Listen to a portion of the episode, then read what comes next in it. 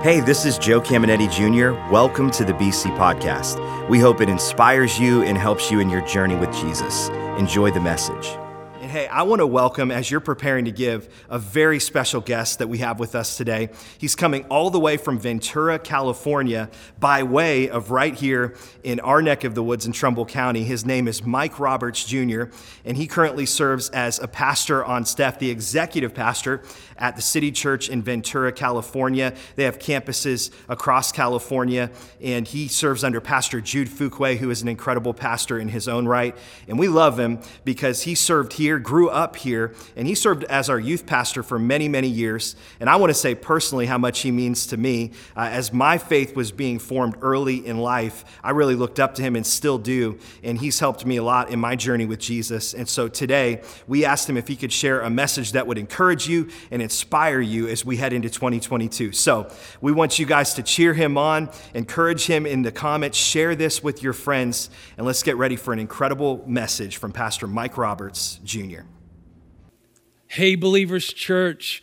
So glad to be with you today. Hope you're having a great Christmas season. Shout out to all of you across all of your campuses BC Warren, BC Boardman, BC Traditional. Uh, my name is Michael, and my wife Gabrielle and I, we just send our love to you, to your church, to your senior pastors, Pastor Joe and Gina. We love you so much. Uh, I honor you today grateful for you, grateful for the opportunity that you've given me to be able to just spend some time with your church. And we love your area because my wife and I, we grew up in Northeastern Ohio. My wife went to Highland High School. I grew up in Girard and graduated from Girard. So, in the war of hot dog shop versus jib jab, I'm team jib jab. And so, I'm glad to be with you. Uh, and we love your church. And here's why because for the first 27 years of my life, some of the most significant moments that happened happened in your church. It was in your church where I went to kids' uh, church and I learned about Jesus. And every Sunday I raised my hand to ask Jesus into my heart. But it was in your youth group in middle school and high school where my faith became real and personal. And it was in that youth group where I would meet people who would mentor me and disciple me. And it was in my early 20s in your church where I learned the value of being plugged in and helping build the local church with my talents and my abilities. And it was at your church. Once I graduated from college, I had my first real job, and it was being the youth pastor at Believers Church. And it was at your church where I met my wife. So, some of the most amazing moments that happened to me happened in your church. So, please do not uh, underestimate what God can do with a life that is planted and rooted in one local church. And so, we love you. And my wife and I now, we live in Southern California. We are executive pastors at a church called City Church California. And we're not alone. We have four amazing children. Ford, who is my oldest. We have Sienna and Kennedy, our twin girls. We call them the Thunder Sisters. And we have our youngest is Crew. And so we've done our part to help build up our church.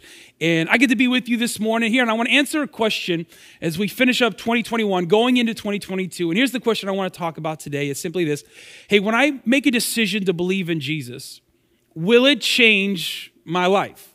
Will it change the way I live my life? Maybe you've thought that before. Maybe this is the question we can answer too. Hey, uh, if I become a Christian, does it really matter how I live my life?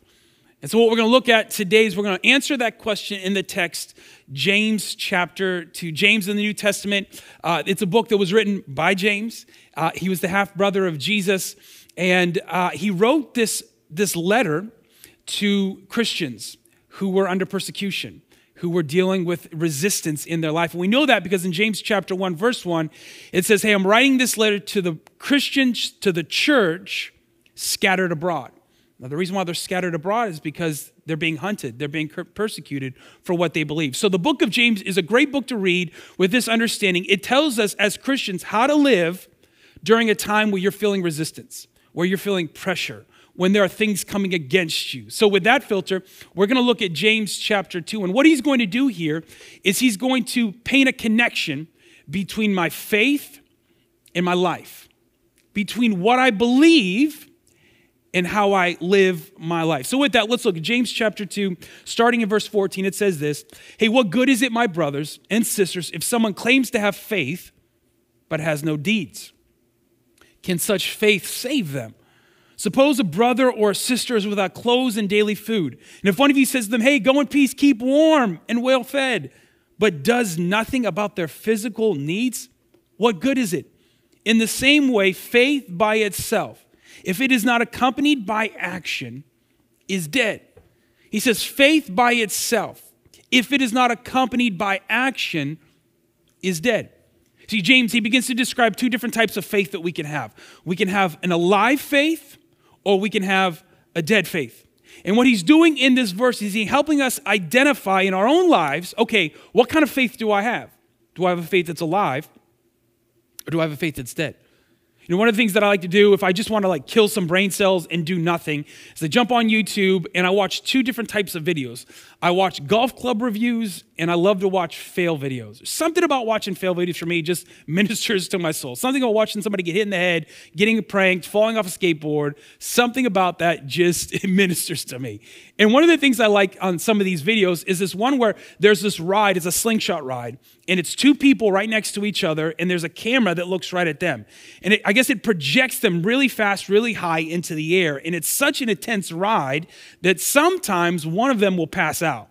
So you're, you're watching this video and they're screaming, going crazy. Next thing you know, one of them just goes limp and their hands are going everywhere, and it just looks like they're dead. And the person next to them's like, dude, are you okay? Are you okay? Because that's what happens, right? When someone passes out, you're like, you alive? You dead? Do, are we good? Can I laugh at this moment? Or do I need to call 911? Right? So, what do you do when someone passes out? You, you check their pulse and you check vitals. Say, okay, are they alive? Or do we need to call somebody? See, what James is doing here in chapter 2, he's giving us a pulse check for our faith. He's like, hey, listen, you're going to know if the faith that you have is alive or if it's dead if your life produces deeds. Some translations say works. Like if your life looks different after meeting Jesus, then you know this faith that you have is alive. Now, notice what he's not saying.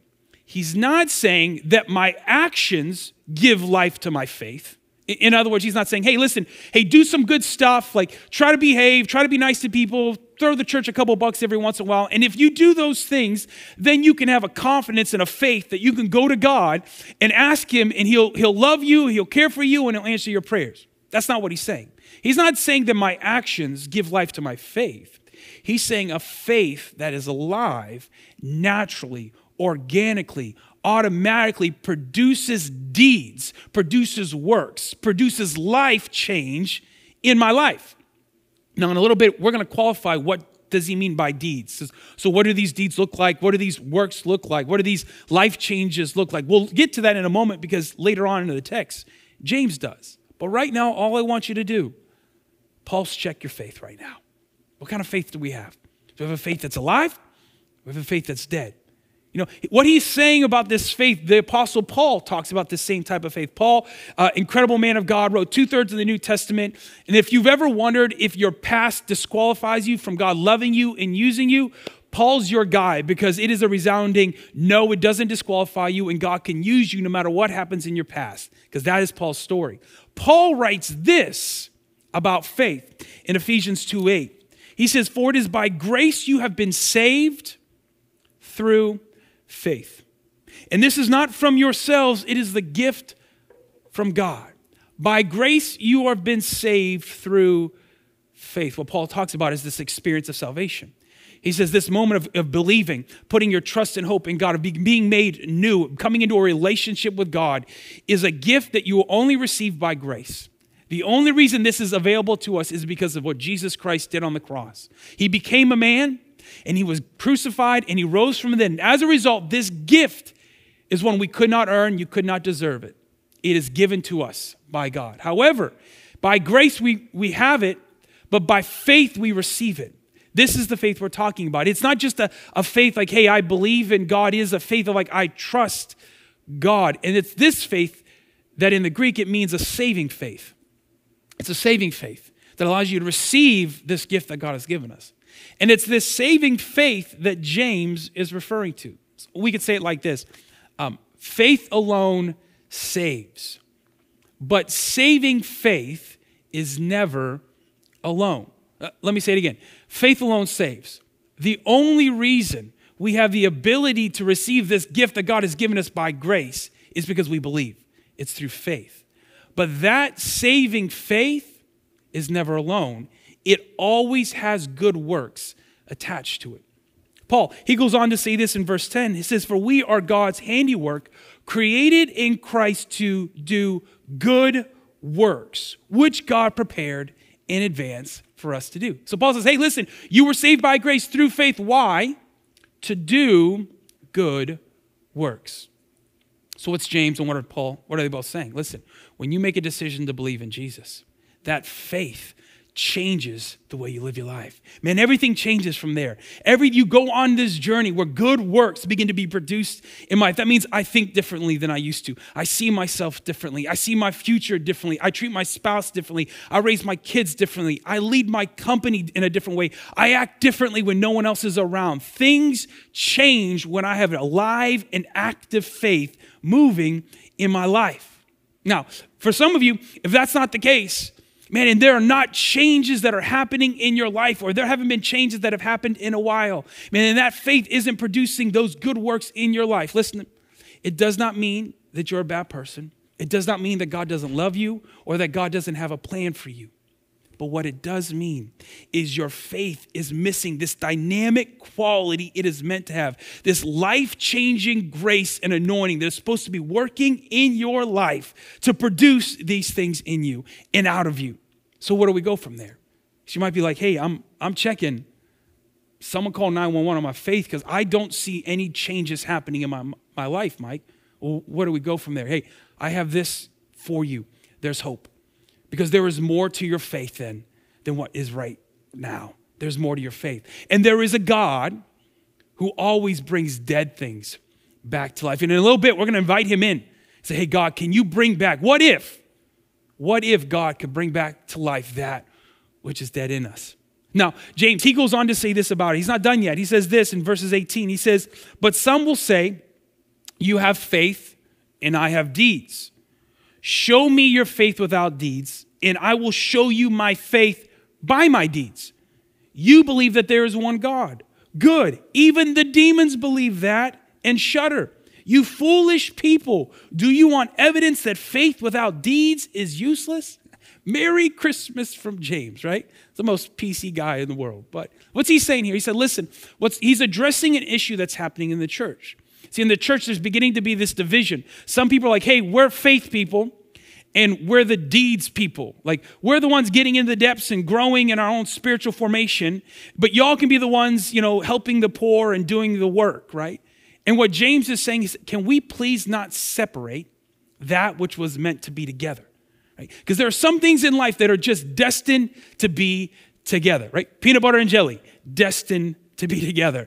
Uh, being a Browns fan and being miserable. Like there's destiny to that. Like God said in the beginning, let there be the heavens and the earth, and one day let there be a team in Cleveland and its fans will be miserable, right? Like it's just destiny for that to happen. This is what James is saying. He's saying, hey, it's not faith or works, it's faith and works, faith and deeds, that one is integrated into the other one.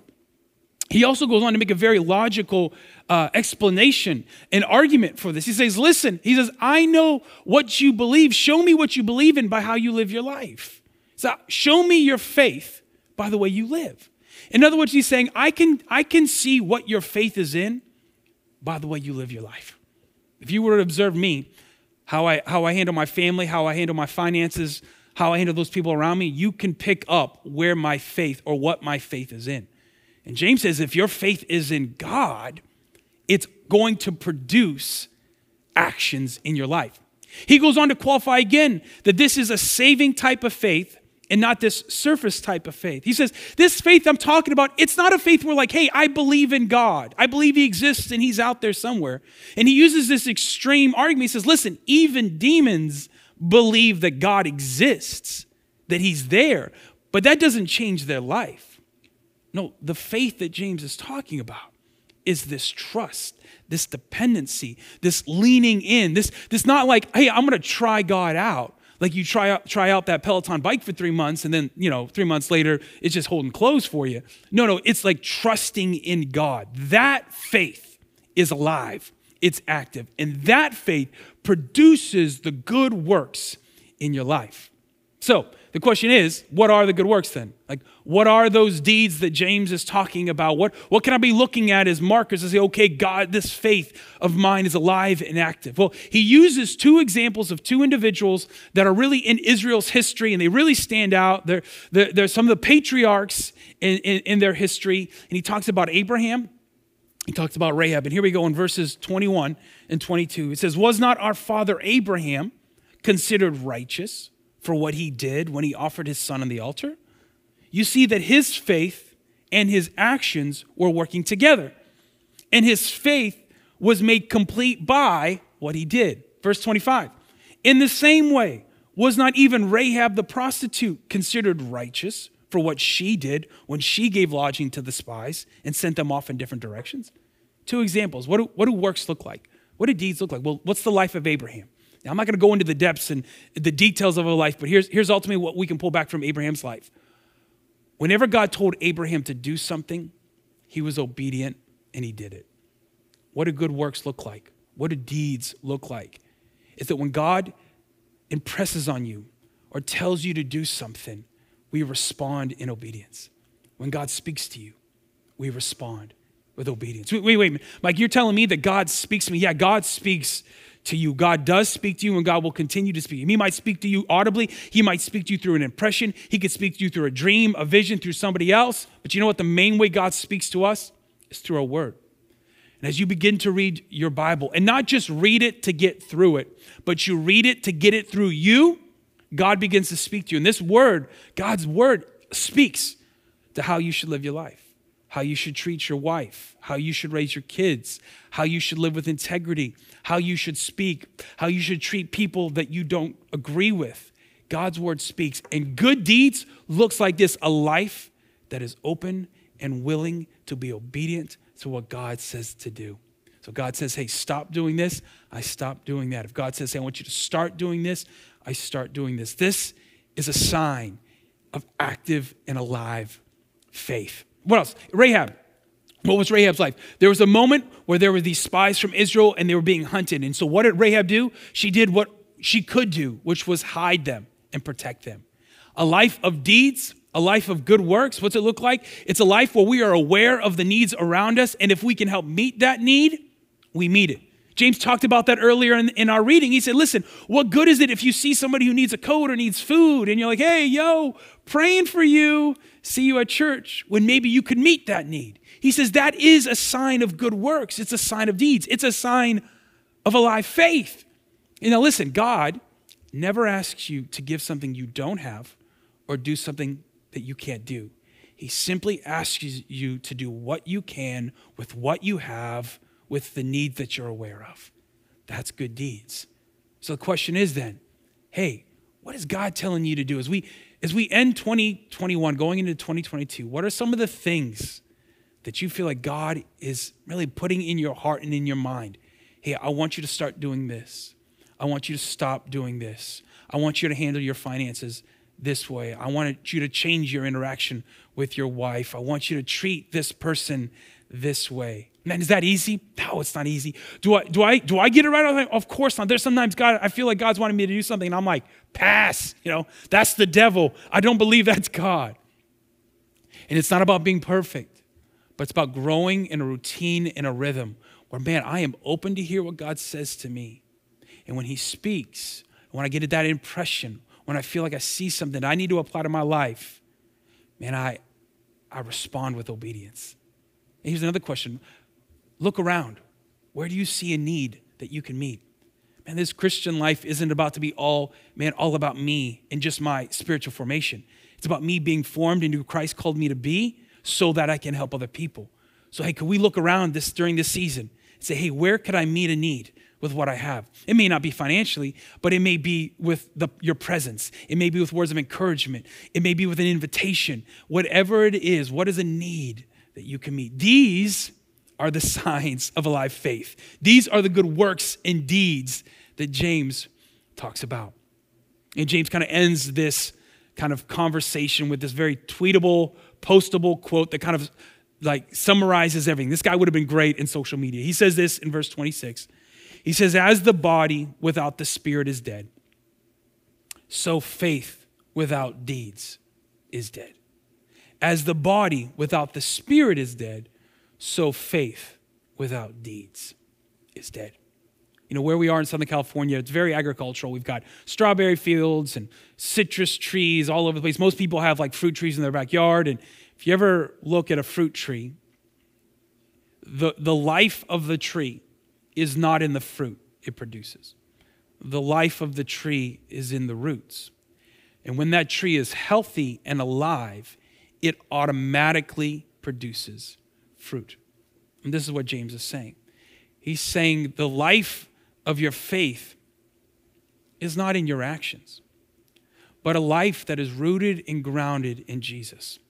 It, a life that is pursuing God in everything that He calls you to do and be is a life that automatically, organically, naturally, authentically produces fruit. And that fruit are these deeds, these works. It's a life change. They are, they are actions where God speaks to you, and God will speak to you this year.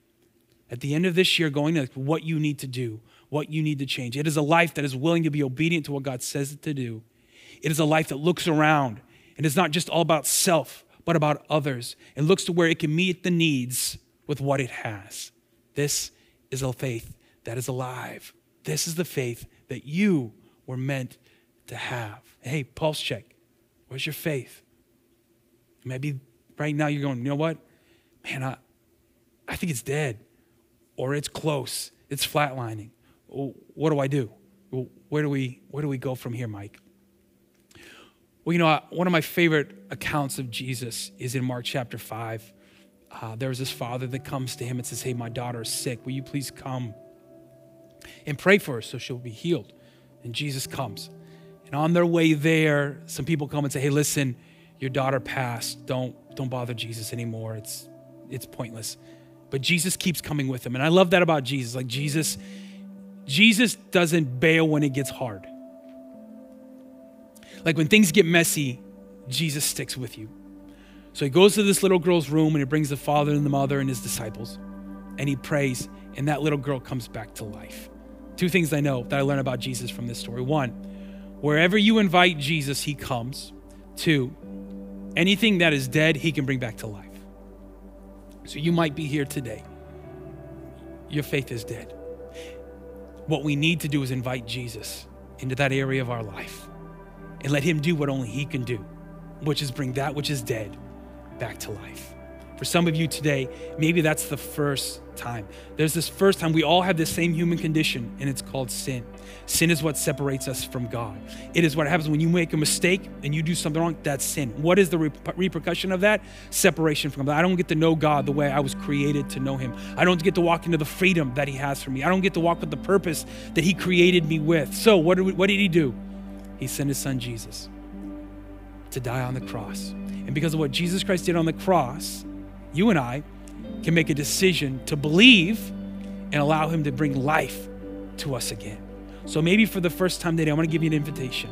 This may be the first time you want to invite Jesus into your life. Just like that father invited uh, Jesus into the room of his dead daughter, would you invite Jesus to the to your heart which is dead and allow him to bring life back to you? And the Bible says this how you do it.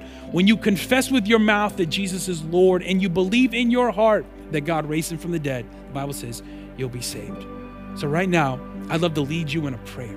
And if that is you and you have never made that decision, repeat this prayer after me.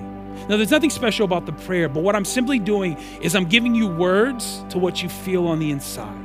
So, right now, where you're at, whether you're on your phone, you're in your home, can you repeat this after me? Say, Thank you, God, for Jesus. I believe that He is your Son. Father, forgive me of my sins. I make you the Lord of my life. Come on, if you made that decision today, I'm to say congratulations. Guess what? God has come into your life. The Bible says now the old is gone. Now you've got a new future, a new hope. Now you're alive. And watch how your life begins to change. Now, for some of you, you made that decision a long time ago. And before I let you go, I want to pray for you because for some of us, maybe you made that decision, but man, you're stagnant and things haven't been changing kind of just saying where you are. You ended 2021 the same way you started and you want something different. Could it be that we just need to invite God back into our faith and let Him just breathe life back into it again? I would love to pray for you specifically as well before we close. God, I thank you for Jesus. God, I thank you that you bring back that which is dead to life. So, God, we invite you to the parts of our life that are dead. Would you bring faith? Back alive to us. God, I thank you that we're going to hear your voice like never before in 2022. And we're not just going to hear it, God, we're going to be obedient to it. God, you're going to change our desires to want to do and be all that you've called us to do and become. God, we invite you and help us, God, to look around and see the needs that we have. May we live with a missional lifestyle to meet the needs of those around us. And God, I think as we live this life, God, we are going to bring honor and glory to you. And our lives will not be the same as a result of you, what you do on the inside of us. In Jesus' name, amen. Amen. Hey, Believers Church, man, the Roberts, we love you. Hope you had a great Christmas and Happy New Year. Hope you enjoyed today's podcast. There are a couple things I'd love for you to do. Be sure to subscribe, rate, and review this podcast. That helps us spread the word and impact more people. You can also help us see others connected to God by investing today at believers.cc/give. And if you want updates on all things Believers Church, check out believers.cc or follow us at A City Connected on Twitter and Instagram or search Believers the Connecting Place on Facebook. The best way to connect with BC is live and in person at one of our weekend worship experiences. We have locations in Boardman and Warren, and you can get the service times and plan your visit at believers.cc. Thanks for tuning in to the BC Podcast.